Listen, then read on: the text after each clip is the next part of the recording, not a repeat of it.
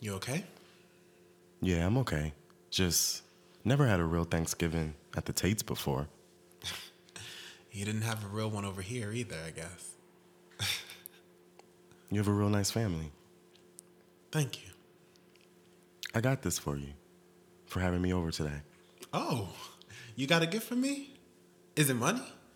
No, Oh, it's a poem. Mm-hmm. I can't see it without my glasses. Why don't you read it to me?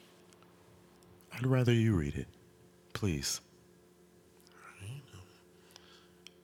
Who will cry for the little boy, lost and all alone? Who will cry for the little boy, abandoned without his own? Who will cry for the little boy? He cried, himself to sleep. Who will, cry, for the, little, boy, who never had for keeps? Who will cry for the little boy who walked the burning sand? Who will cry for the little boy, the boy inside the man? Who will cry for the little boy who knew well hurt and pain? Who will cry for the little boy who died and died again? Who will cry for the little boy? A good man he tried to be.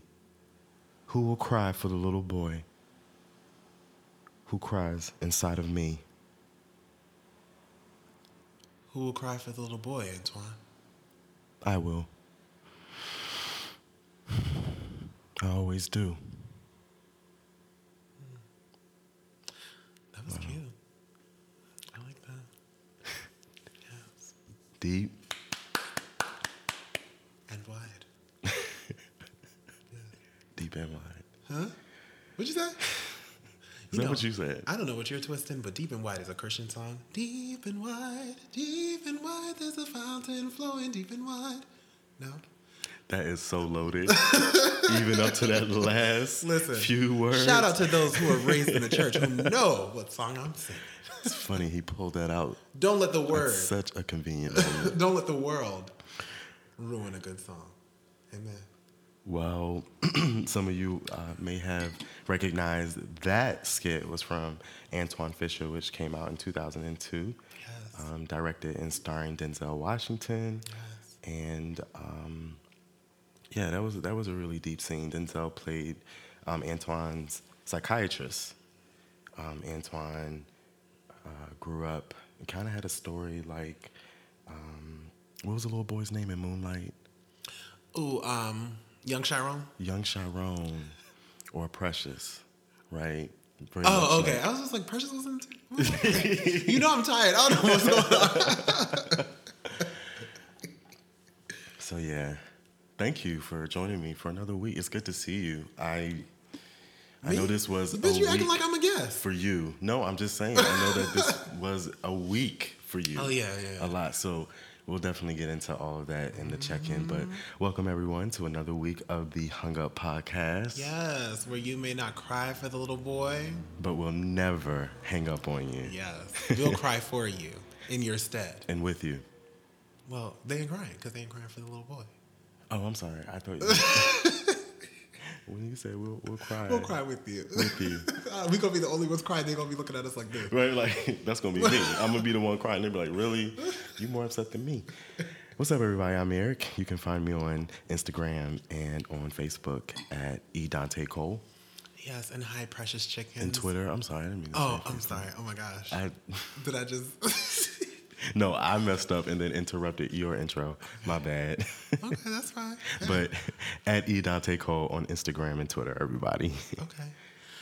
And hello, precious chickens. You heard me calling you precious chickens before. I am P Ryan. You can find me on Instagram and the Twitter at I am P R Y A N. Absolutely, and you can find both of both of us. Both of us. both of us on Instagram, Twitter, and on Facebook at Hung Up Pod, H U N G U P P O D. Yes. Shout out to you for spelling it. First time, first Yeah, yeah. time. That's not my first time. Is it? No, What's your first time in a long time? How about that? that I'll agree with. Okay. And I got it right. on the on the first and try. I got it right. Come on, spelling bee champ. You better. what was it? Akeelah and the bee. right. Oh. But the gag is, I love little Akeelah. Email us too, y'all, at hunguppod at gmail.com. And don't forget to rate us. Well, y'all not. Y'all have actually been rating us, so thank you. Yeah. You can rate us on iTunes. You can rate us on Facebook, and you can leave comments and likes on SoundCloud. I will say the for the dick challenge definitely boosted our likes and our rates. So you know, a single dropping soon. We might just drop it. You know, it might be on the SoundCloud as a listen. And listen, just shout out to P Ryan for that because he wrote that entire rap. Bitch, And how am I gonna be a ghostwriter if you don't just expose me as a ghost? no, I have to give you props because that was kind of. I, at first, I had some pushback. I didn't really want to do it, but Eric, then I was Eric just, is like my daddy, y'all. He's just like, we're not gonna do that. I was did just too like, much. nah, I'm not trying to do no for the dick challenge ball. Like, Eric was like, cut that out. I was like, let's do a video. He's like, no, no we're not doing no video. right? You did. You did. The oh song and the video are out. right. Give me that. Give me and the lyrics too. P. Ryan, what are you doing? Oh, Eric, I'm just working on some stuff. Huh? Shout out to that skit. I love that episode, yo, when we did Rita and her mama. But um, I tapped into my ratchet side you did. for the challenge instead of for the choir. but I'm glad that I turned that thing around. I was like, you know what? No, I'm gonna. This is fun. I'm not gonna think too much about this and just go with it. Have a good time. I'm glad that I, d- I did it. Um, so shout out to us, but I definitely wanted to shout you out for that. Thanks, Bill. Yeah, absolutely. So, P Ryan, What? How have you been? How's your week been? Do you see the bags under my ass? No, they're still at the door, bitch. They ain't even come in. Honestly, full disclosure, I was knocked out on your couch just like five minutes ago. So Well, it does very well with sleep. listen, it's a beautiful I have couch. a very comfortable. the rest ministry is strong in that couch, okay? Um, but no, um, I've really just been working. Uh, I finally finished all of my deadlines, but you know, as one bunch of deadlines ends, another pops up. But I mean, I've been doing lit. Um, I took this weekend and I told myself, even though you have a lot to do, you can balance it by just staying inside and keeping to yourself. And that is truly what I did. Like in between doing work, I I know that. wrapped up. It All was, too It was a little chilly this weekend, so I had my windows wide open because I love the cold. And then I wrapped up, watched some Iyanla, drank some wine, like just you know had a good time by, By yourself. my lonesome. Yeah. Now sometimes being by yourself can get a little crazy because your thoughts start to wander and like I don't know, like some some I had to address some some things with myself. Uh, let's just say that. But it was a beautiful time. It was a time for healing, some emotional excavation. Um, it was great. And I jumped into this week feeling like I could tackle it. Tired or tired not. I feel great. That is kind of is interesting because this week I um, tuned in to Oprah's uh, Soul Sessions podcast. Yes, you put me on that from your screenshot, and I've been listening too. Isn't it so good? I stand for Oprah, actually. So she was going to be my hung up, but now I have to think of one on the spot because we're talking about her now. She, Thanks, Eric. well, you your your whole idea of um, your thoughts wandering, it's it, it's just kind of crazy because this week I turned into. Uh, I tuned into my bad. This episode it looks like it aired October fourth on Super Soul Conversations um, podcast with Michael Singer. Yes. Uh, free yourself from negative thoughts, and, and and one of the things that really stood out to me from that podcast was we are not our thoughts. Um, we are simply observing Our, thoughts. Yeah, I listened to that this morning. Yeah. So that was a Yeah. interesting. And it really like forces you to kind of detach, right? So like he was talking about how we have these thoughts and that's what controls like our day, our, our days, our months, our weeks, our our lives in essence. And like no, they don't have to. Right. Like if we and he's like we have two options, right? We can push the negative thoughts away, in which we're like not actively dealing with our problems, or we can allow them to come in, which I thought would be negative, but the way he posed it, he's just like allow them to come in, deal with them, and then let them go Right. because they really don't impact you. Right. One thing I thought was also interesting, he had said fear is real. Mm-hmm. And like we've had conversations before where we're just like, you know, fear isn't real, da da da da. But he's just like, no, fear is a real thing. But just like your thoughts, you can either deal with that fear mm-hmm. or you can just allow it to build up until one day it just breaks the fuck out of you. Mm. So dealing with your shit. Yeah. And I which... dealt with mine this weekend under my covers with Rhonda, aka Iyanla, with that swoop. A bang. Yeah, all of this is going to come full circle because it's um, leading Doesn't to what our topic is going to be mm-hmm. about. So that's kind of cool. But um, this week for me, I don't. Where did the week go? Where you the tell fuck me, so did I the can week find go? it and cuss it out. you tell me. Listen, it was just Monday. It was just Monday. I I ain't do nothing this week except handle a few meetings at work um, set a few of my clients straight because that's what I have to do. Yeah. At least once a week, somebody misreads me and they jump. And I, I just have to bring them back down in the way that I have of, of doing it. Okay, misread um, and get read. Which is okay. Which is pretty awesome because I, I can be professional, art- articulate. I can get you. I can get you together um, with a little street um, you know, feel to it. Okay. You know, you, you you'll you'll you'll get the sense that yeah, he have a degree, but he also he he been around. You know, he know Listen, he know what's up. A lot of people are hood with a degree. Yeah. Don't let the degree fool you, because that's how you get fooled. When you are the clown, or wait, how does it go? clownery. See, what, what did she say? see, when you do clownery, the clown comes back to bite.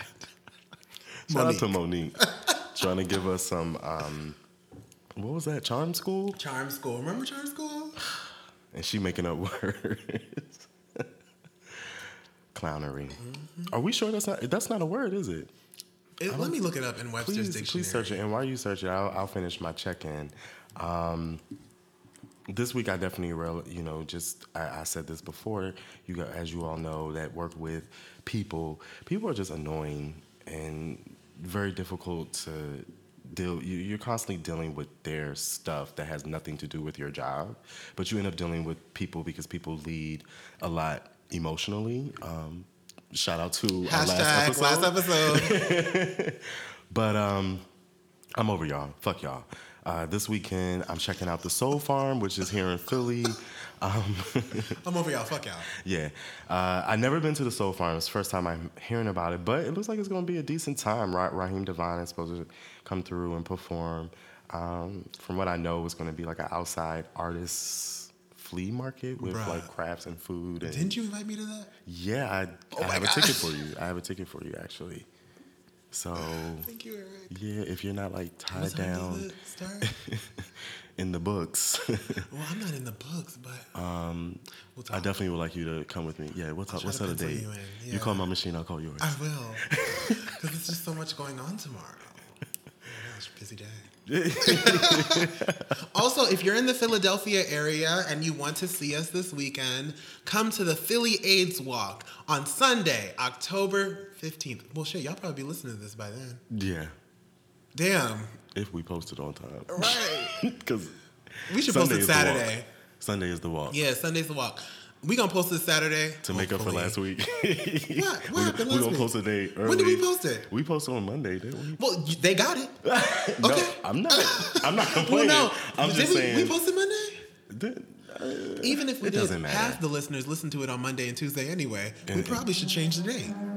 Okay. but no, come out to the Philadelphia Walk AIDS Walk Run. It's for a good cause. Sunday morning. So many people in the Philadelphia area, um. I'm not going to say suffer from um, HIV and AIDS, but are living with and are thriving with mm-hmm. HIV and AIDS. And what better or way impacted. to support? Yeah, are impacted, yeah, mm-hmm. by the infection. And what better way to support them than by coming? What better way is there to support them than by coming out and walking slash running slash giving your coins to a good cause. So I will be there. Eric will be there. Absolutely. If the Lord wakes him up. I'll be there. You gonna be there? Oh yes. I'll be there. We gonna Absolutely. wear our red. I didn't go last year, but I went like the year before and then the year before that. I so. would love to share my story about when I went last year, but you know, something's gotta be kept private. So hey, come on out. We'll talk. We'll call talk. my machine, I'll call yours. Yeah. so uh, Yeah. Good. You ready to jump into yeah, what we talking this about? week's topic? Um, the title of this week's topic is "Boys Don't Cry." Um, Big boys don't cry. Big boys. Eric. not to be confused with the movie. oh, I'm sorry. I'm, Okay. I'm just like- Slide out, shut up.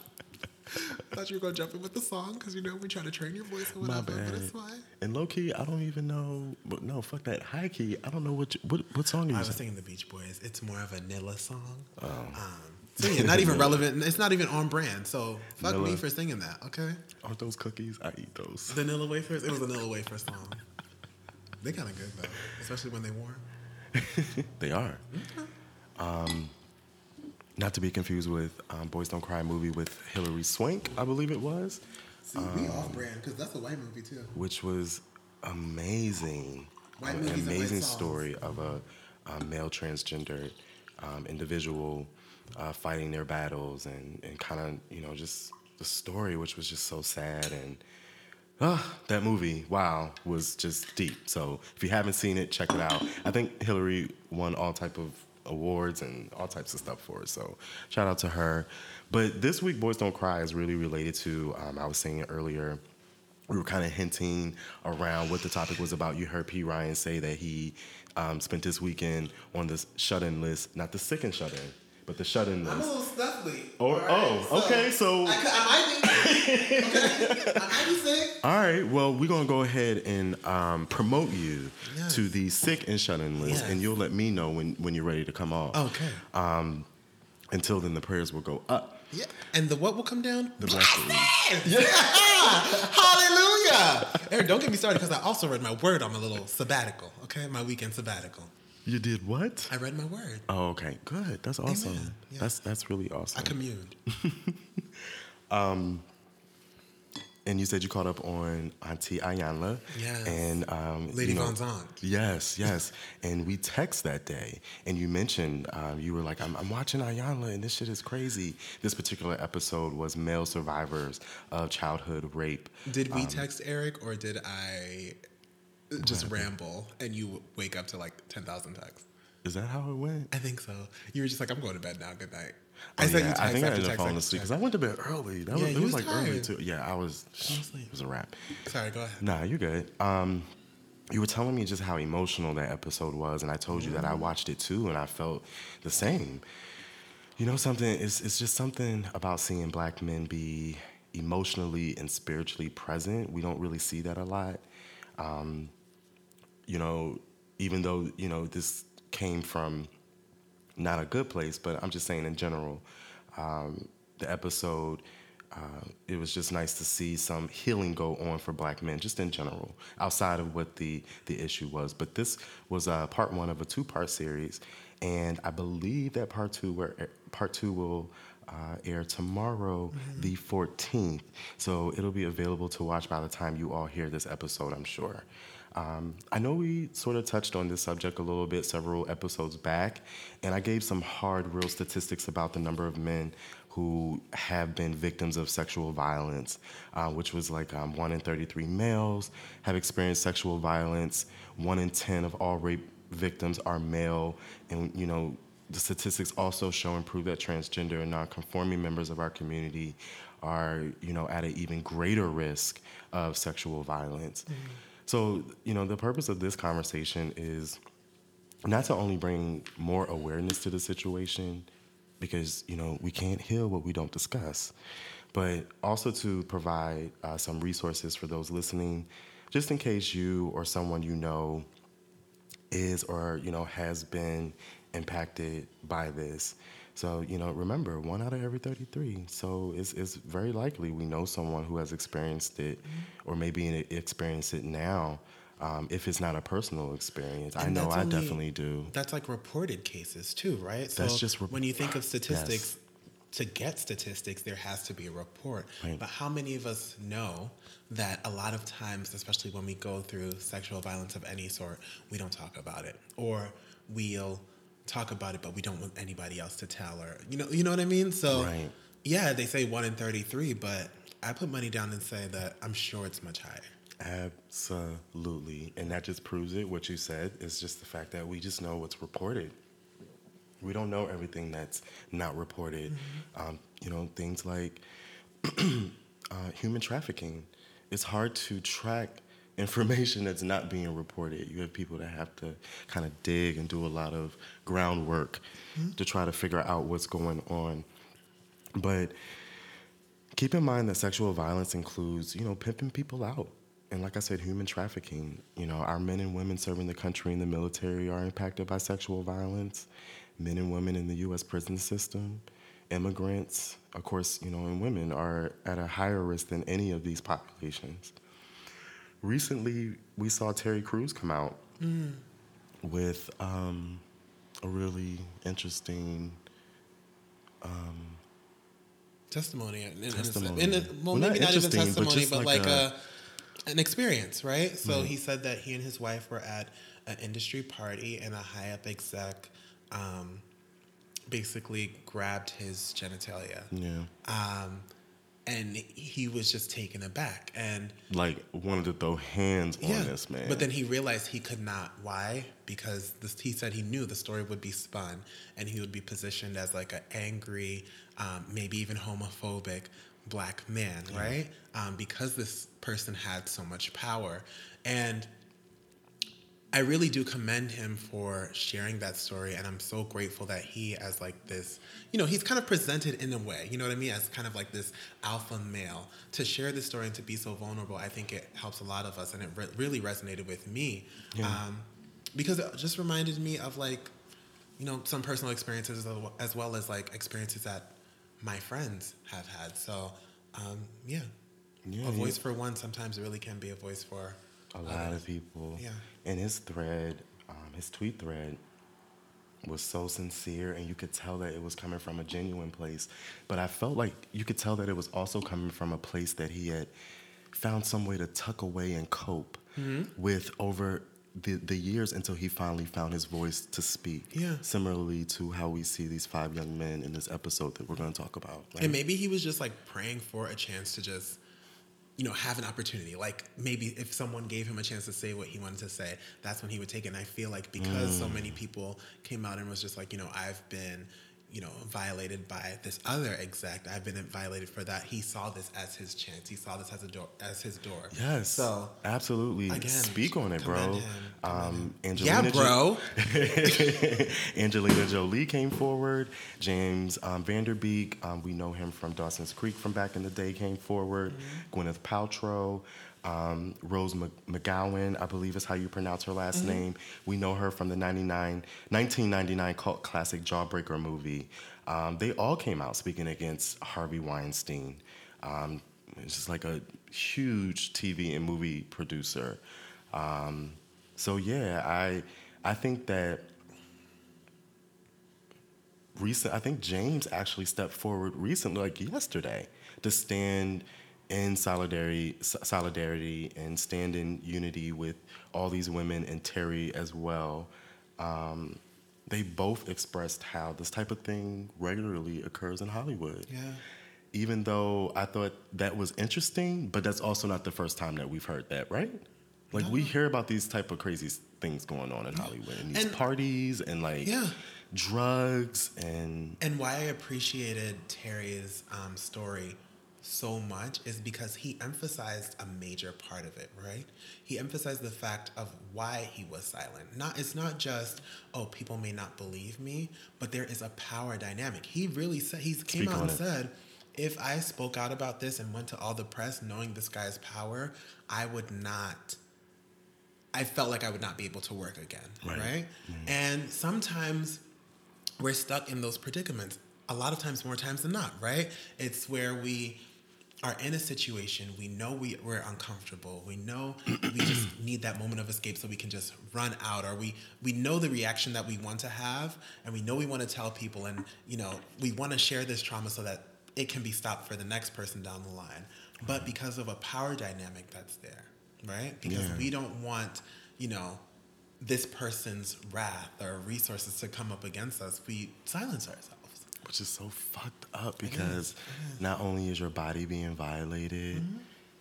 you are forced to shut up. Yeah. And not just you know body, I mean? your body, your trust, yeah. your Yeah. In a way, being. Yeah. Nobody, you know what I mean?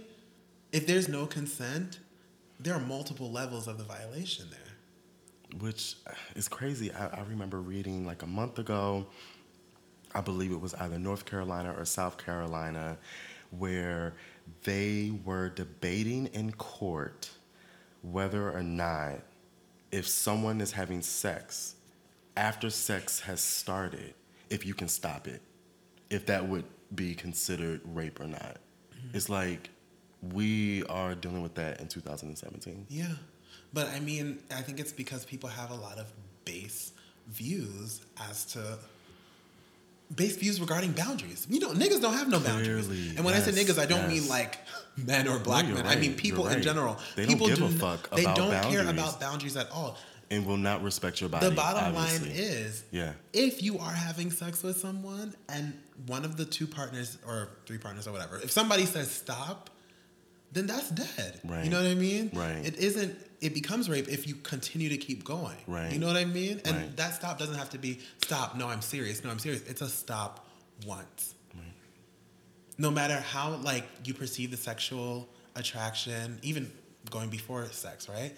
No matter how much you feel the vibe, no matter what it is that you may feel, if there is not a clear and concise yes, It's fucked up. It's a no. And you know that had to have been the case with, you know, a lot of victims. Um, it, it is the case with a lot of victims, including, you know, these people that have come forward against Harvey Weinstein.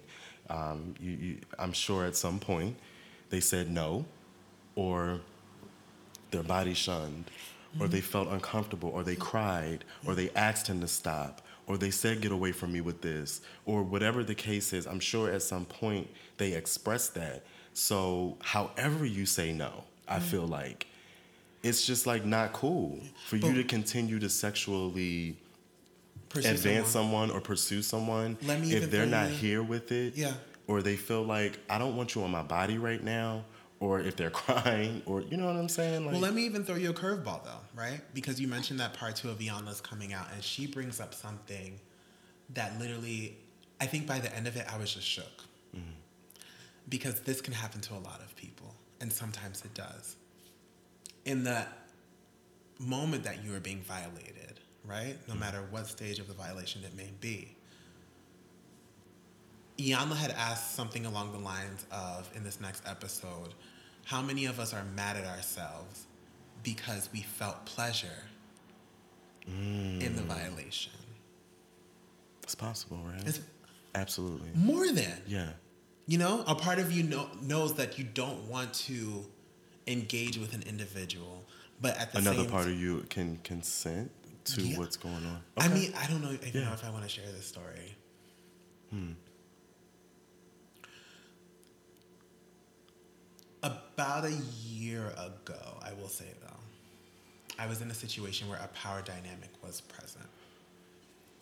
And I never want to, I'm not going to position myself at all as a victim because my story is definitely not the story of people who truly have been violated and truly have been traumatized and truly, you know, have been sexually assaulted. Um, I will say though that there was the potential for that to occur.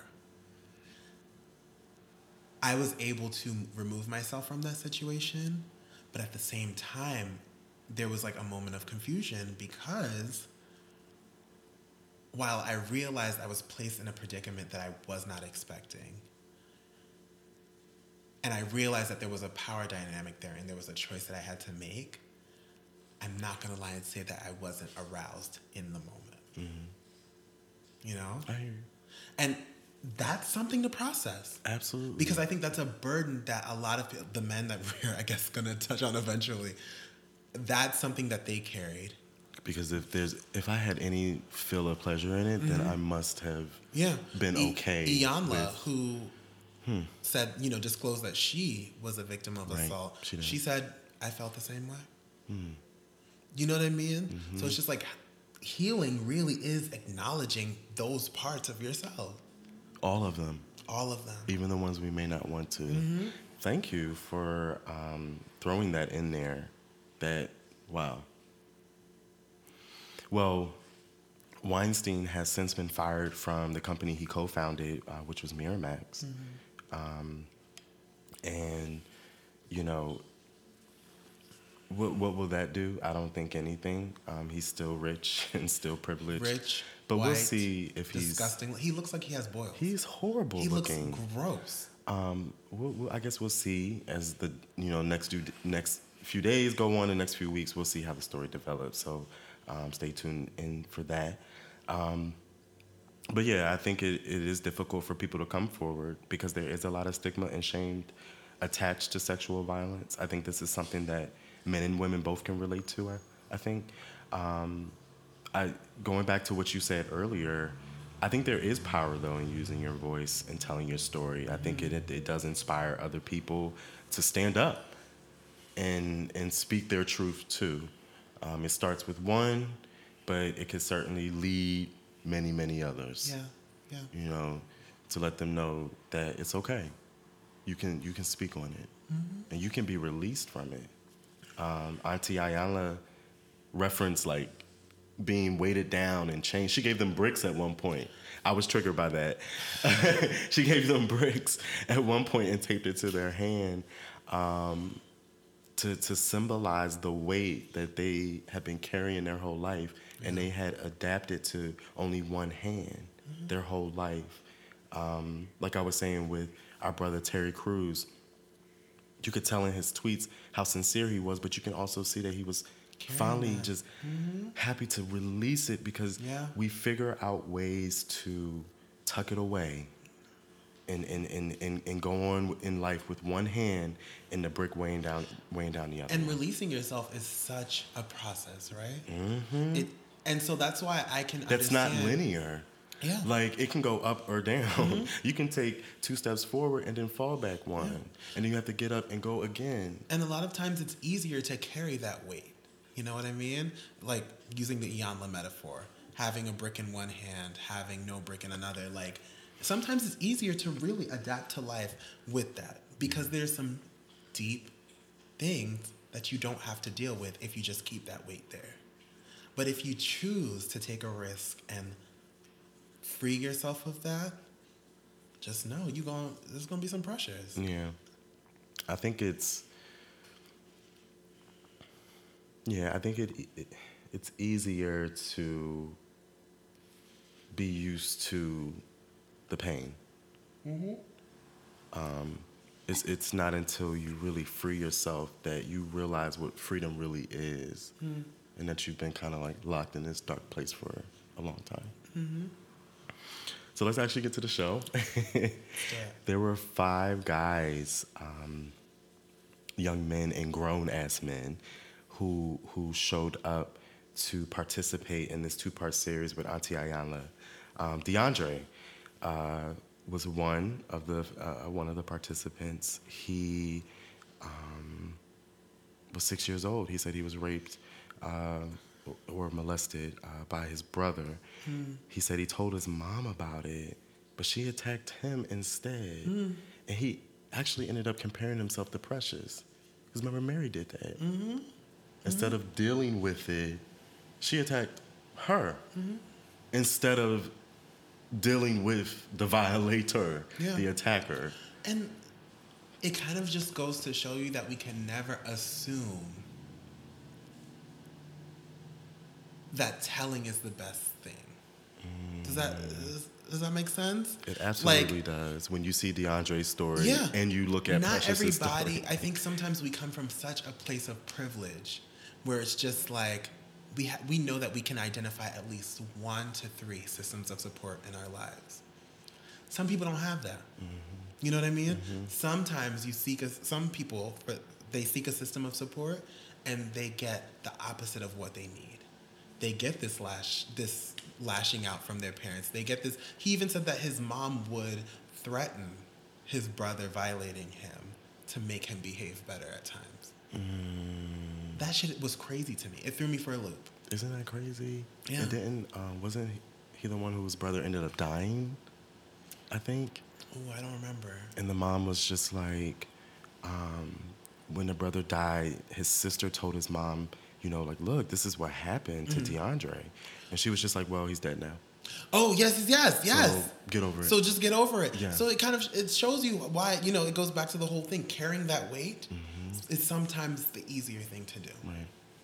right. Because to get free, he has to really address some things with himself, or maybe When even with his mother, and Yeah. maybe even that thing to address is the fact that she may never acknowledge this. Let me move on. That's some tough ass shit. That's some tough shit. First relationship we ever have That we ever from an attachment standpoint Absolutely. is our parents. We expect them to support us. We expect them to guard us. We expect them to protect us. His mom ain't doing that for him. And listen, folks, when we go and give people advice, don't expect people just to jump and do what you say. Okay. It takes, like Patrick is saying, it that's a process mm-hmm. to deal with things and to, um, you know, take things head on. These five men, it was a process for them to get on this plane. Agree to do the show, get on this plane, and actually get there And to get with participate. Iyanla. Where some people really didn't, like Eugene, which we- we're going to talk about him in a second but um, but yeah, moving right along.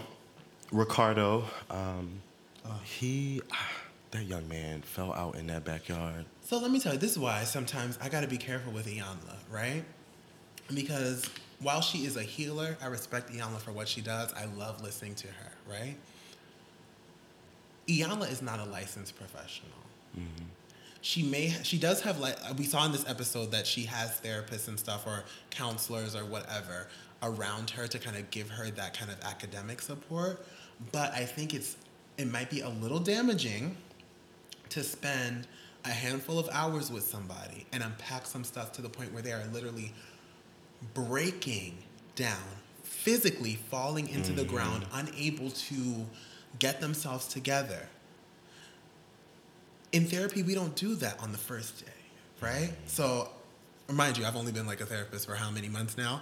But one you. of the first lessons I learned was we don't talk about sexual abuse in the first session. We don't talk about things that you have been struggling with and battling with from day from the first time we met each other because the relationship is like you're meeting a stranger. Mm. We build up. We start off with some low stuff and then as the sessions go by we build to the high because I would never want to sit in an hour un- unload some like deep shit you've been going through and then send you on your way. Okay, have a good one. And I think that's what Iyanla does a lot with like the pulse shooting. I was about to thing, say like we're used to seeing this. Yeah. Like this is kind of her thing. how do these people cope? Or I hate using the word cope, but that's the word we're going to use. How do these people cope and deal with their situations after the fact? After you've really brought these like chains they've been battling with. Right. Because this happens over like what a one or two day. Yeah. Like it really doesn't go on that. And long. there really is no follow up because let our sources tell it. With that pulse shooting one, I happen to know a person who was in Orlando at that time at that establishment during the pulse shooting. Mm-hmm. And she posted a Facebook post that, you know, said, Iyanla ain't checking on us. Mm. What if somebody had suicidal ideation due to that experience? And to know that there was no follow up, Right. no crisis resource. Sometimes things get a little dramatic on this show, and, and, and I always Mm-hmm. just much. reflect back to that that it's a show. Like she's also concerned with with ratings and marketing and all that other stuff. So I agree with you. I thought it was a bit much for It that to kind of. Mm-hmm. happen within the first five minutes.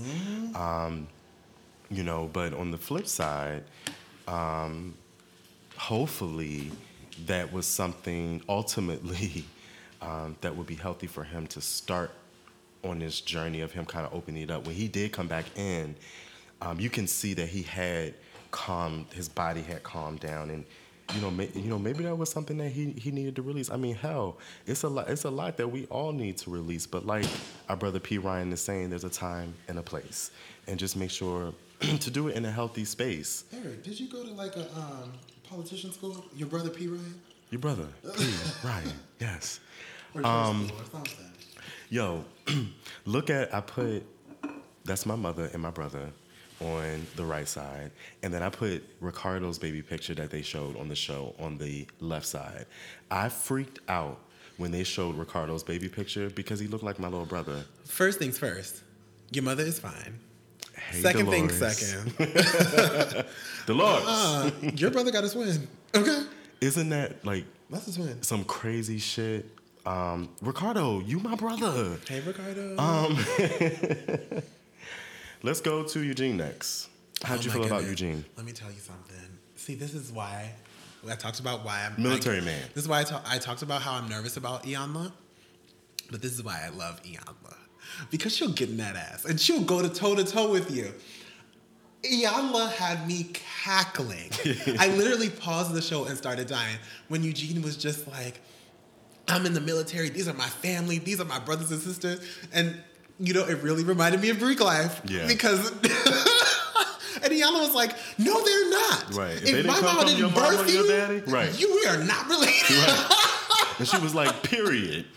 And I don't want to hear anything else about it. she low key invalidated his entire stance, but Right. it was so funny. I All love of that poor man probably went through to join because you know and that's why he turned the fuck up he afterwards. did. He turned up because she and he he, he And he even said it. He was like, he "If you were my therapist, Yeah. I would never come back to you." And that's what I was saying from day one. Absolutely, he he definitely addressed it, and he and he let her know that listen, my military experience, like that's very personal. Mm-hmm. It means a lot to me. Don't just turn up on my military experience like that. Like I Mm-hmm. don't appreciate that. Put some respect on my military experience. So, But all that anger he was feeling, though, but them eyes were about to pop. let me tell you, I was just like, "You got to calm him down. He gonna he gonna have a stroke." He looked like that man in Beetlejuice. Remember Beetlejuice when they were in the waiting room, I'm and the man was sitting there with the eyes. Beetlejuice is before my time.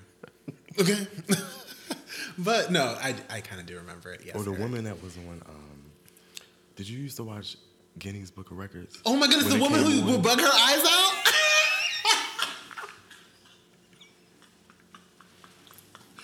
She really came like that was a talent and a skill. She wasn't playing with us that day.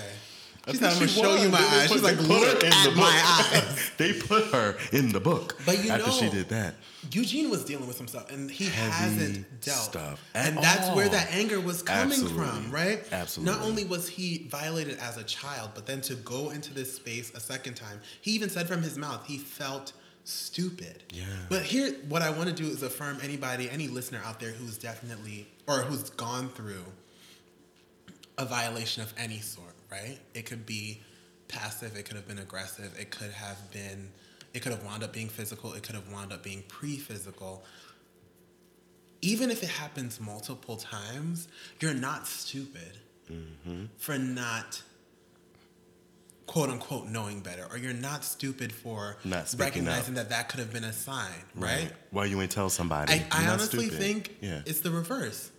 You are super dope to even have the power to have been violated one time and to have the trust to let somebody into a point where they felt like they could even, you know, trick you. Because Come it's on, all Whitney on them. Houston. I didn't even know my own strength. Okay. Mm.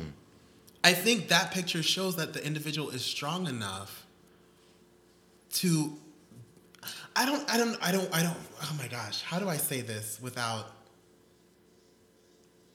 you being violated is not your fault. Let's start from that. That's the foundation, right?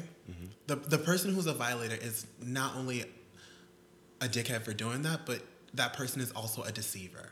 That person is also someone who saw vulnerability in you and decided to take advantage of that. If you have already been violated once and you are able to be vulnerable again, what I'm saying is that is a sign of strength. That is not a sign of stupidity. Hmm. I hope that's making sense. It does.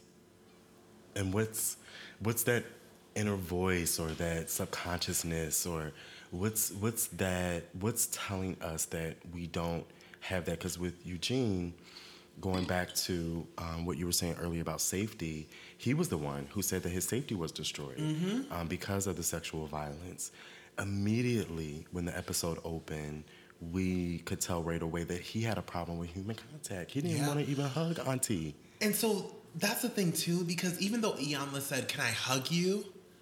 Even before he could say yes, or no, she was just like, Yeah. "All right, I'm I'ma hug you." Like, you know what I mean? Yeah. And so that's what I'm just, And a therapist would make sure that okay, I have to make sure this is a safe space. Not everyone. And I'm not going to invade. I'm going to ask you first, Yeah. and I'm going to wait for your answer, and then I'll proceed. a therapist who knows what they're doing. But my thing is too, like, it goes back to what we said from the beginning. People don't have a clear idea of boundaries. You know what I Mm-hmm. mean? Even putting your hand out to shake someone's hand, Come on now. that may be a cultural norm of ours, but you don't know what a person's gone through. You don't know if shaking a hand is a trigger. We don't have clear conceptions of boundaries. That's true. That's that's true. Myself included. Mm-hmm. Because I'll hug you real quick. Wait, I wasn't ready for that. no, but that's real. Like I think we all can fall to that, fall from grace, mm-hmm. And, and and do that. Eugene also said that it was um, his fault that had what happened to that what what happened to him was his fault and i know that this is common mm-hmm. among victims of sexual violence terry crews kind of um, touched on that a little bit um, why he felt like he had to deal going back to what you said you know i it's better to cope yeah. and deal with it yeah. you know what i mean tuck it away and, and adapt so i can so i can move forward and I think because so, I, maybe because I had a little pleasure. Yeah. This was my fault. Like, how could I? I was so stupid to let this happen to me. No, Eugene. Mm-hmm. No young men and grown men out here. That's not, it's not your fault. And I wonder why we are so quick to blame ourselves when these things happen. We blame ourselves a lot. We are our own worst enemy. Mm-hmm. And shout out to Marianne Williamson, A Return to Love. Um, she talks about if y'all how read this book by now, right? You know the whole book by now. we on episode twenty three. book right now, what you will never, never, never read it. she talks about how we always we are quick to t- talk about how people are just so shitty to us and how the world just treats us so bad mm-hmm. when we treat ourselves the worst. The worst. We are we really do beat ourselves down to the ground and treat ourselves the worst. And that's where it starts. But how do we get to a place of not blaming ourselves mm. for the things that happen to us, right? How do we get to a point where it's just like, oh yeah, this person violated my trust, my safety, what have you, but it's not my fault because or it's not my fault for being there first, right? Or it's not my fault for curating a relationship with this individual, or it's not my fault for not recognizing the power dynamic, or it's not my fault for listening, for not listening to people mm-hmm. around me. Like, how do we get to that place? Because it's easy to jump into it. It is. It's easy. It's easy to tell someone, "Oh, just do the work." But the work looks different work? for everybody, yeah. Yeah. and the work isn't necessarily going and talking to somebody. Like the work can be something completely different. Mm-hmm. Um, and, and, and that's a process in and of itself you know just finding out okay first you got to acknowledge what it is and secondly you you have to say okay what what what tools do i have to do the work because what you know eric did or what or what patrick did on hung up high may not work for me i have to figure out what tools do i have at my disposal so that way i can do the work mm. So Corey, wasn't that your babe? Listen, don't put my business out here. He was Corey a daddy was dog. So fine. I need y'all to watch this episode of Iyanla. Corey was. Corey was is the daddy. He is the oldest one. He. Was when like, you see Corey, you see my type. okay. Corey seemed very mature. He seemed more than the other guys in a way. I thought that he was um, that he had already thought his experience through a little bit. Mm-hmm. He just needed help on how to direct his journey to healing. But I think that he was open to to to listen and to receive, and he didn't give a lot of pushback. Yeah, I want to watch this first episode with you because I also feel like there were points in the conversation where Corey was laughing. But I'm gonna leave that be. Corey was having himself a good old chuckle in that corner. Okay, was he? He was. he was. Shout out to Corey. Mm, he looks so good. You you you are handsome guy. And he just was so aware. That's right? what I mean. Because like, remember, yes. Iyanla was just like, "Are you gay?" He's like, "Yeah." Yeah. I was like, "Hey, Corey." Hey. Speaking of that, unlike Ricardo, Ricardo who was very gave a lot of pushback, what say you? Every question, Ricardo jumped over the bush. He ran through the woods. He went for a swim. He did everything to duck and dodge. Mm. Are you gay? Are you gay? I don't like a label, which is fine. We mm-hmm. should have a conversation about labels. Mm-hmm. Or are you gay? I don't like to identify as gay. Oh, Iyanla had to get to the point where she's like, "What do you present as?" Right. Let's be clear with each other. because here's my thing too, with a lot of um, family, shall I say? Mm-hmm. A lot of us, and it's fine to not identify with a label, but I think we have a desire to cling so much to the hetero life that we fall into situations like Corey fell, or not Corey, Ricardo. like Ricardo fell into with Iyanla. Mm-hmm. It's a straightforward question. That's what she said. He could have just been like, "I fucks with men." but gay is not really the label that I adhere to. But he was even like I feel like the way he was communicating wasn't even acknowledging the fact that he has the same gender loving attraction. I don't think he was clear about where he was. And going back to his, you know, the scene out in the, the backyard, him falling out like that, it was certainly the trauma that he experienced. Listen, but I think it was a lot a of other things he too. He had a burden. He had, he had he many burdens. Down. He yeah. broke. Oh my god. And like, it was I was funny. like, my she, eyes were watering up. She called like, it before he even went out there and broke down, though, because she was just talking about a general experience, and his entire lower body was like this. Y'all can't see me. It was shaking, shaking, shaking like a leaf. Yeah. And after he let all that go through, just like screaming and crying and physically breaking down, you saw he was calm when he came back and sat down. Mm-hmm. He sure was. And last but not least, Dennis. Um, Ugh. I liked him too. Um, he seemed like Dennis. a really nice guy. He had an accent that I could not pick up. He's an islander. All right, that's Shout what out I to thought. the West Indies. hey. Shout out to Dennis. Um, he told his story. He said he was molested by his neighbor at the age of five, and you know, also with him, while he was retelling his story and reliving his story, you could really feel his trauma. He said he and his taste. physical yeah. reaction to it. He closed his eyes the entire time and he kept his head down. Mm-hmm. I really felt for Dennis too. He said he could taste his perpetrator on him. Like that, oh. when I tell you my entire body just died. Mm. My entire body. Like, wow.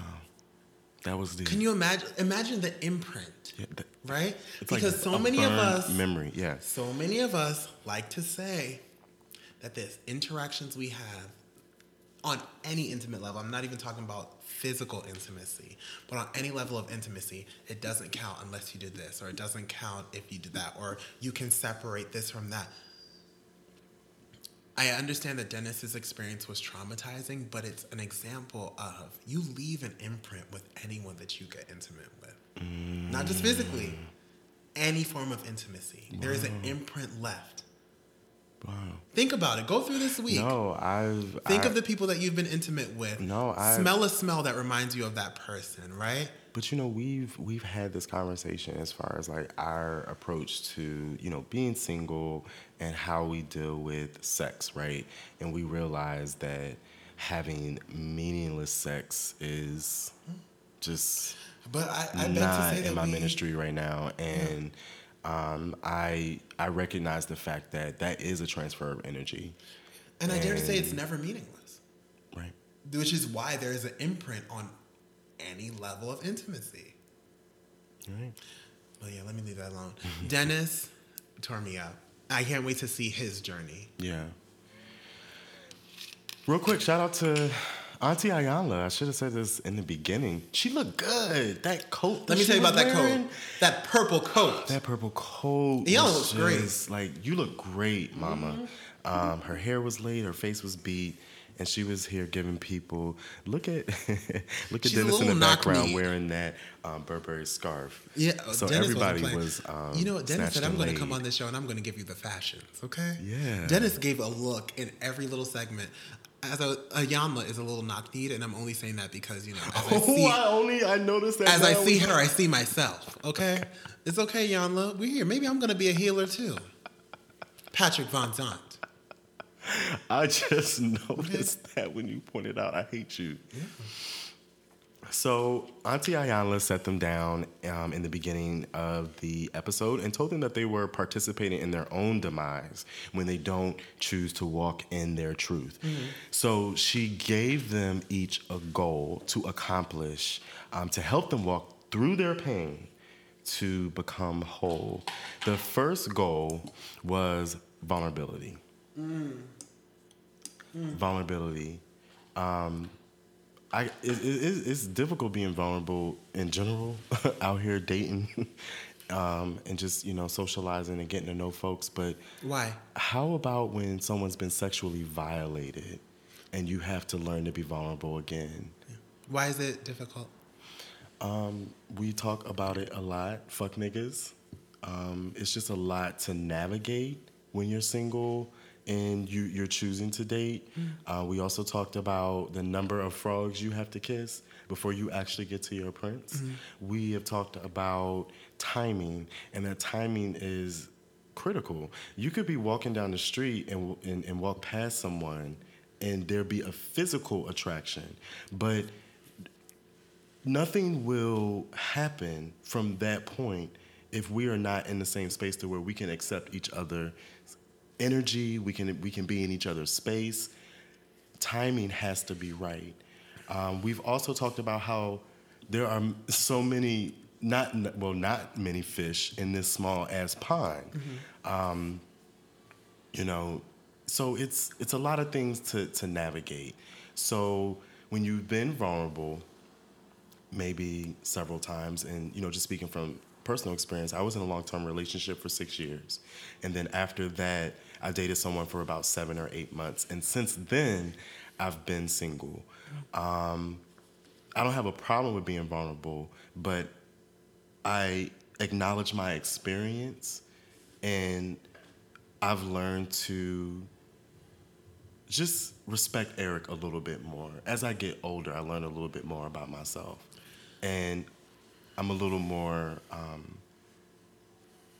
I'm just a little more woke when it comes to me being vulnerable, who I can be around and be vulnerable. That's not just with dating, mm-hmm. that's at work, that's in social circles, that's anywhere. Like, I have a little bit more discernment because I'm a little bit older and I, you know, leaning on my experience and leaning on, on God. Um, that's just not something that I'm willing to be an open book with everybody. Mm-hmm. Um, but you know, going to my question, I think that that has to be especially hard for you know victims of sexual violence or just anyone who has experienced some type of trauma in their life. Yeah, it definitely does. I don't want to veer too far off because mm-hmm. I definitely hear what you say. I looked up the definition of being vulnerable, mm-hmm.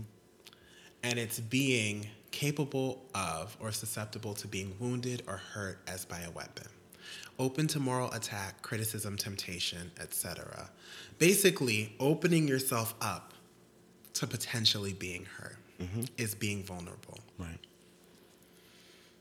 This is just me processing me being by myself over the weekend. Again it could change tomorrow. Mm-hmm. i think a lot of us look at vulnerability as being open to hurt, but being open to hurt only to people who will never hurt hurt us, or who we ha- or who we perceive will never hurt us. Right? I Wait, think say that again. Vulner. We a lot of us perceive vulnerability as being open to hurt with people who we can bet will never hurt us. Okay. Right? So it's like I'm taking a risk, but it's a fake risk because I feel like you'll never hurt me. Right? So that's why we avoid the fuck niggas. That's why we close ourselves off to different people. That's why we we we put up these guards and we put up these filters, right? Mm-hmm. But true vulnerability and I feel like true strength in this moment, in this moment, prefacing that for those listening, might be being open to it all. Going through the highs and lows, right? And trusting that it'll work out for the best. Just want to put that tidbit in there. Going back to what you yeah. said, yes, I'm sure it's very hard to be open to attack or to be vulnerable if you've gone through a sexual assault because you've had that attack forced upon you before you could even have a chance to build trust mm. and open yourself up to it. Yeah. Yeah. And all right, so the second goal was tranquility. Tranquil. What say you? What they mean? what are you asking? Let's um since since we are defining our terms, let's let's make sure we are um, doing the work and uh, giving the people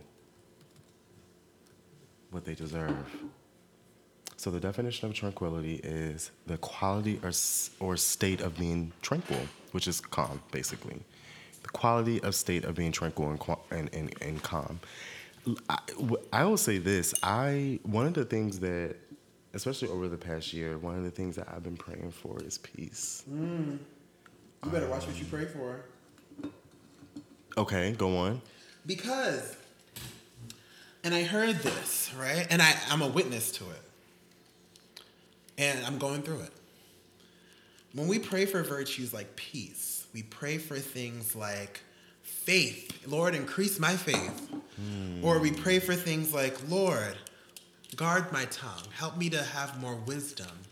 Help me to be more temperate, right? No. God ain't gonna switch a light bulb or switch a switch, and next thing you know, we have peace that passes all understanding, or we have all the joy in the world, or we have all the understanding, we have all the wisdom, we have all the temperance. You know, He's gonna give us the tests. If He sees it fit, He will give us the tests to build those things. So, you pray for peace, get ready for your whole world to be shook by people who work your entire nerve because that's but how that's you a reality right mm-hmm. so that's that's a reality that you really can't ignore mm-hmm. but i'm gonna push back on that because i think that depending on what your experience is in life and really i can only speak for eric mm-hmm. um, i think that's you know a kind of a narrow way to look at it because peace for somebody can mean different things mm-hmm. um, peace for me the reason why I pay for pay for priests is because my life was, and I don't have to go too deep into it, and I don't have to justify, right? And that's not what I'm trying to do. But why I pray for peace mm-hmm. um, is because that's something that I felt like I needed in my life. I felt, you know, at that time, um, that was important for me to to really meditate on and and to find ways to find peace in my life because mm-hmm. you know for a while things were crazy so are you p- praying for but that's not the only thing you pray for mm-hmm. like i said like not being not having a tunnel vision on peace um, you know i pray for faith no you have to have faith and i think you you gain faith through experience mm-hmm. and you gain faith through through going through something and that you can actually speak on something um, not from um, being a spectator, but to say that you know this is something that I have lived and I have gone through. Um, I think that there is a power in that, mm. and. Um, so, are you praying for a peaceful situation, no, or are you praying, praying for a state of peace? That's unrealistic. No one's as a gay black man, my life has never been peaches. I would never pray for um, I would never pray for things to be perfect because I know that's not. That's well, I'm not, saying perfection. I'm saying, are you praying for a peaceful situation? Right. Depending on the time, whatever the situation was mm-hmm. or is, you may you may want peace if you feel like it's a lot of noise or if you feel like there's a lot of static or mm-hmm. there's a lot of outside influence and you're trying to really hone in on God's voice or you know whatever it is that He's trying to lead you to. I think, um, you know, peace is being in the middle of the storm, but knowing that you're okay. Mm. Peace is, you know, not being rocked and moved by the things that are that have hap- that have happened, but are, you know, like you're saying, that are bound to happen. Mm. Um, we kind of talked about the rock or something. We brought up a scripture on the last episode. You about did. yeah from the yes. book. yes. Um, I can't remember the scripture, but you said you remember the scripture. Do you remember which Building your house on on a rock, a strong foundation, on a strong not, foundation, not on the sand. Yeah. Right. Right. But I'm asking again. So, are you saying that you're, when you pray for peace, it's more of a, a state of peace, or, or are you praying for your situations to be peaceful? Right. It could be either or. Why does it have to be one thing? I because then it brings context to what you're saying. Well, the context is my last four minutes of what I've been saying. Yeah, and so I didn't understand. If I'm so at work and I'm stressed, yeah. I could at that moment you ask God peace. to give me peace in like that personal moment. peace. Or, like I said, experience past experiences that have been, you know, really tough for me. Mm-hmm. That I felt like I needed peace. I needed understanding. Mm. I needed to hear God's voice. I don't. I think our definitions are different, and that's why I, am I'm saying that it's not just one thing. And I'm sure yeah. the people who are listening, um, peace is not just one thing for one. For you absolutely know what I mean? not. I'm just trying to understand. Well, I, I hope I expounded. enough. I think I talked enough. Let's move on to the next okay. item, which was freedom. Mm-hmm. She gave them freedom as a goal to accomplish. What say you? I didn't understand. Freedom from what? That was my question during the the show. What are you being free from? And I think all five men have like different things that they want to be free from. Like yeah. peace can be different for everybody. Eric, you're really stuck on this, but I'm like really stuck on it. Yeah. Am, have I mentioned it a lot? You keep saying yes. Oh, I thought I moved past it. And no, I because just brought it up that up. one time. That one time. Okay, Eric. But I'm stuck okay. on it a lot. Eric, you seem really upset. I'm just not understanding. I'm not. Are you sure? Not at all. Okay. When you give pushback, just understand that the response may not necessarily be your interpretation of what it should be. Honestly, the response is just going to be what that person's experience is. Yeah. When you push back, don't keep pushing. Yeah. You have to, when you ask someone a question, let them live in whatever moment they're in. Somebody, you might be at point C with something, mm-hmm. they may not be there just yet. I'm not saying that you're at a point. The only reason why I continued to ask was because I was really trying. To Because you asked a lot. You did. Yeah, no, I'm just trying to understand, and my understanding just wasn't there. Wow. Yeah, I I didn't understand. So with freedom, um, Eugene said it was something worth fighting for, and Iyanla said, "How about you don't fight for it? It's given to you by grace." And I thought that was a word. Um, we are, you know, like I said, you know, we're, we're built tough. We have we have evolved to endure turmoil, catastrophe, devastation, hard times, poverty, all of that. Even though we have been programmed that way, it doesn't speak to what reality has to be.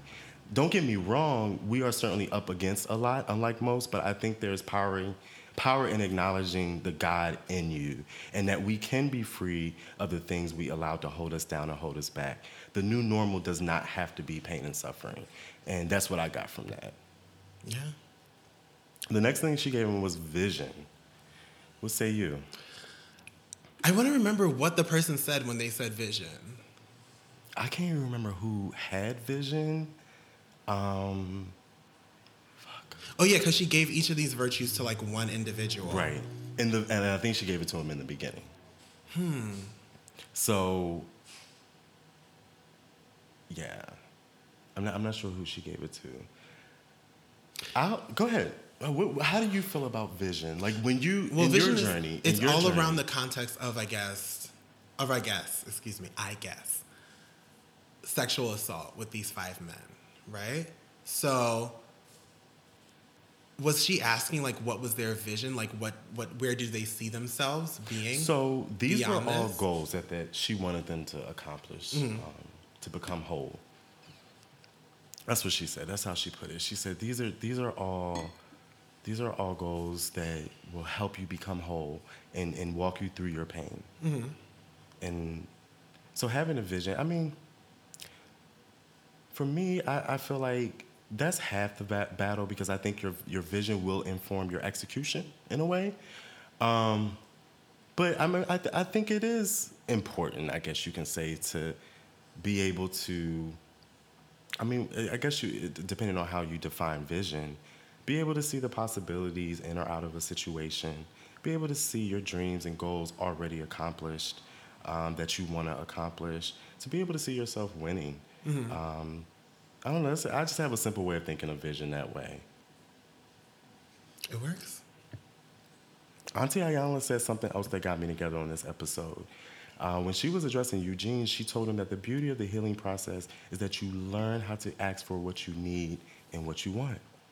She went on to say that not being definitive, or for example, not being direct with someone about your needs or wants, likes or dislikes, leaves room for us to feel victimized and to really just reinforce those you know bad feelings that we already had about a particular situation.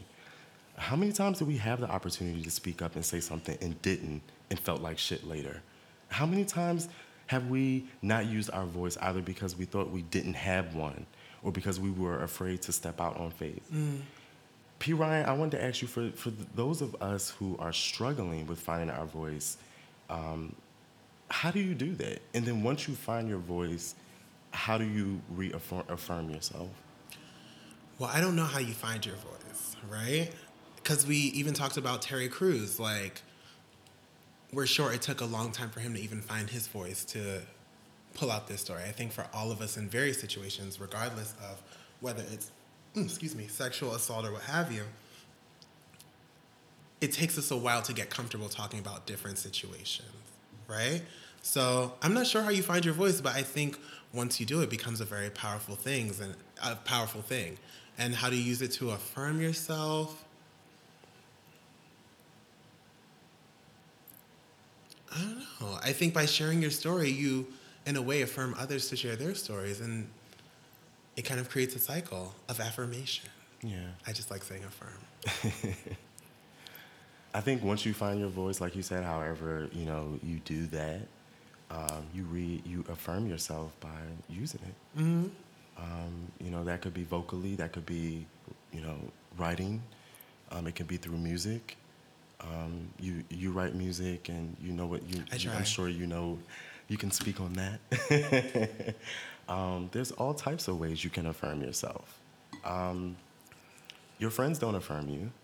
You know, you. I think you have to be an individual and not live through or by your friends. Does that mm-hmm. make sense? Yeah, that's true.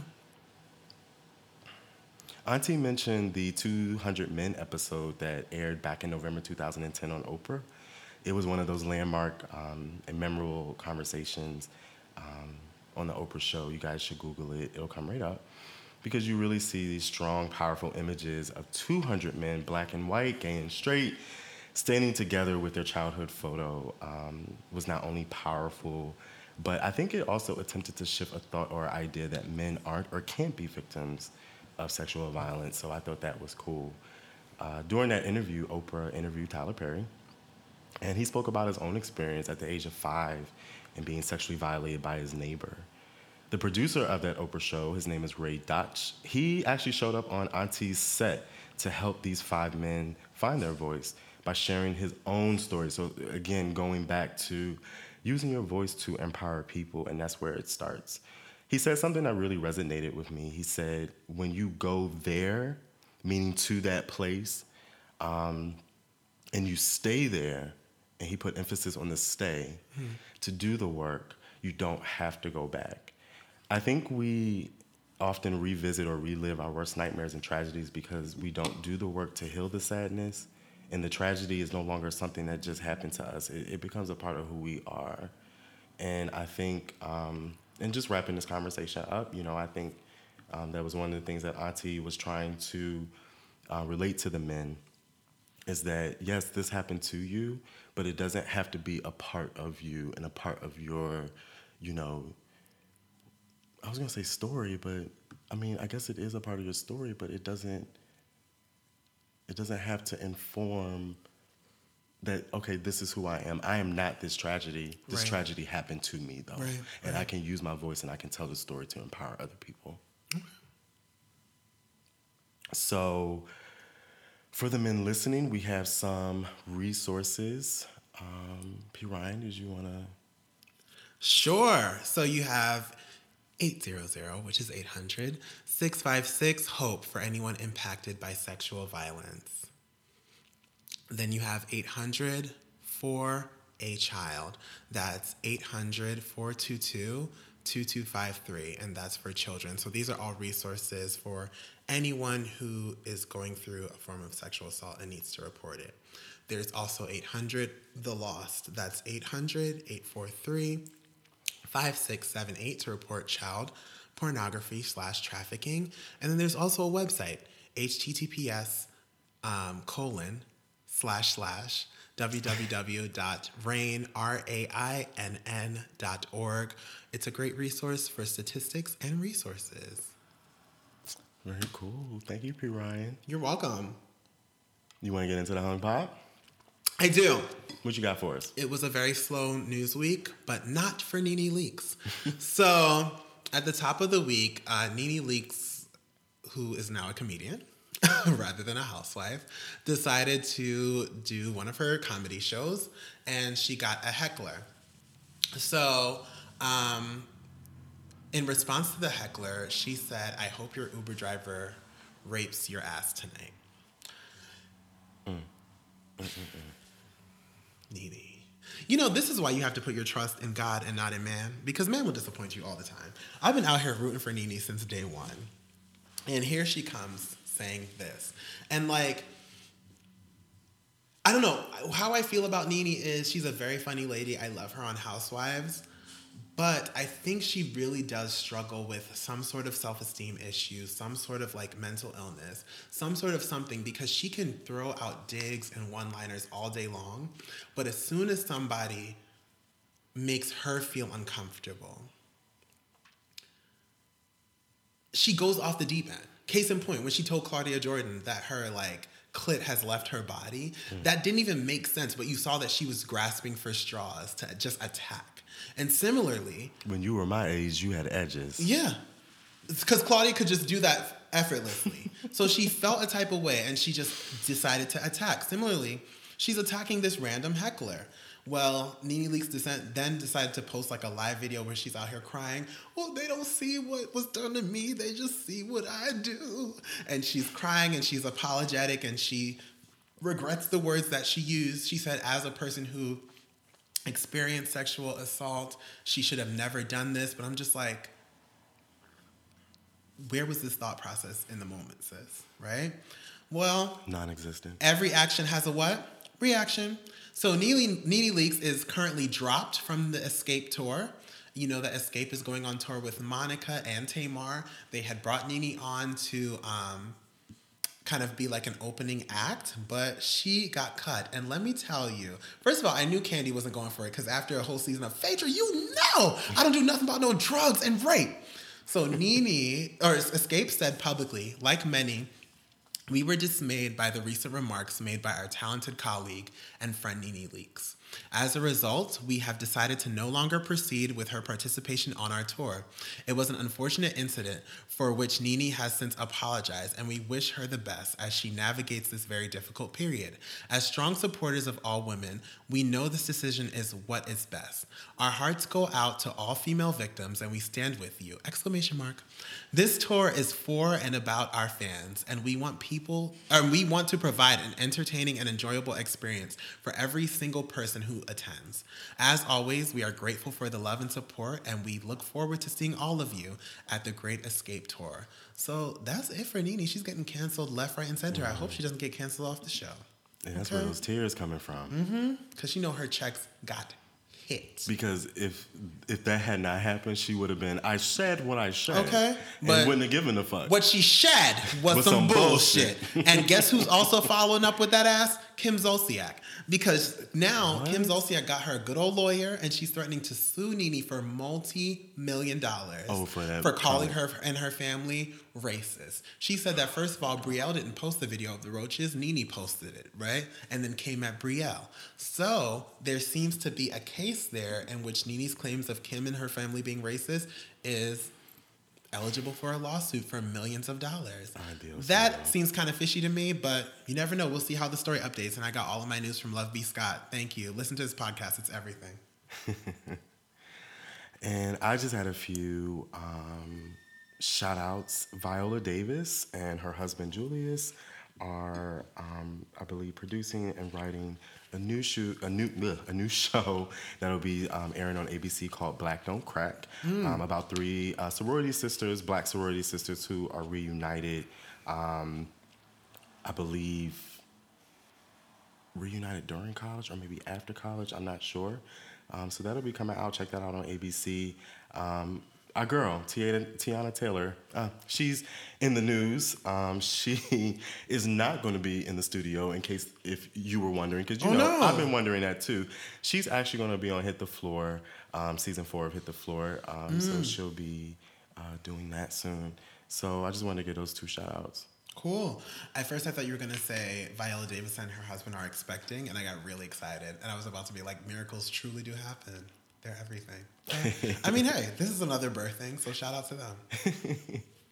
shout out. Shout out. So, is it that time? Oh no, it's time for the hung music. What do you have for us? I got a little bit. Um, shout out to Asante over there at the Friend Zone podcast. What's up, Asante? I checked out your playlist on Spotify. Um, I believe it's called Sweet. Yeah, Sweet September, and it's a nice groove. Very relaxing.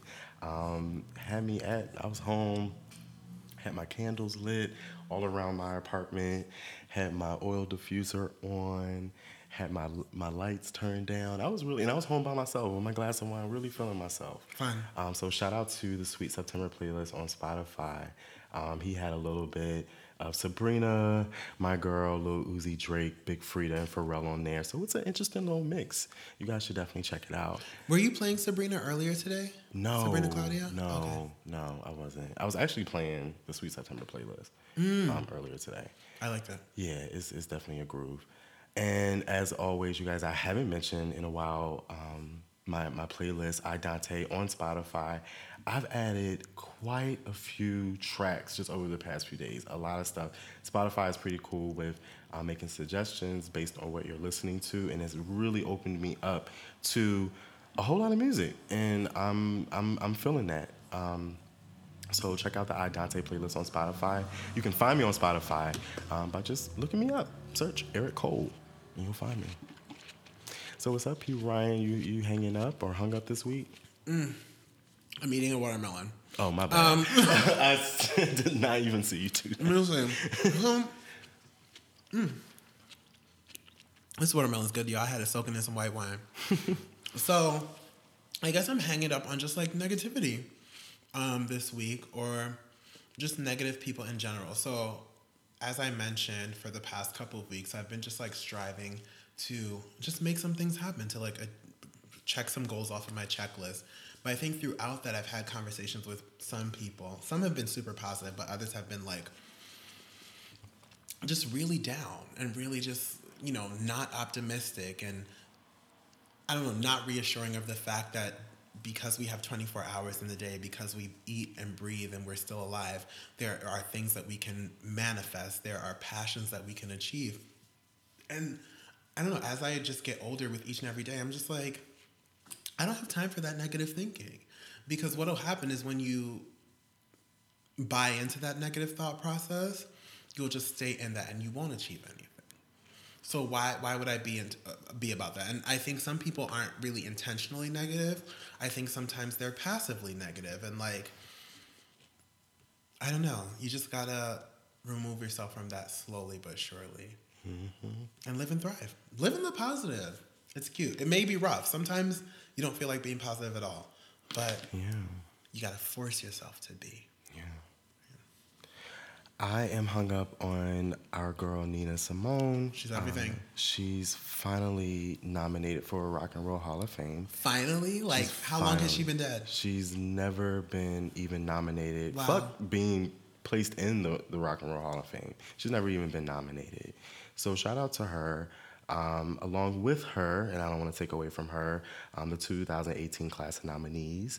Um, along with her, Bon Jovi. I see LL Cool J. Um, who else do I see? I see Rage Against the Machine, Rufus featuring Chaka Khan. Um, Yes. Yeah, so Tell me something good. and our girl Nina. So shout out to her. Uh, Nina, there's actually a really good uh, documentary on her. Many of you may have already uh, watched it or heard of it. What happened, uh, Miss Simone, came out in 2015, and um, it's great. And I think it's still on Netflix. So you guys, if you haven't seen it, check it out. It really dives into who she was the singer, the civil rights movement leader, the activist, the pianist, the songwriter. Um, and you really, you, you, you find out what happened to her, really, um, because she did just kind of like disappear um, for a while. So, yeah, check that out. And check out my playlist, I Dante. It's popping. Nice. Check out my playlist too. What's your playlist? Just kidding, I don't have one. but yeah, guys, that was another episode of the HUP Hung Up Podcast.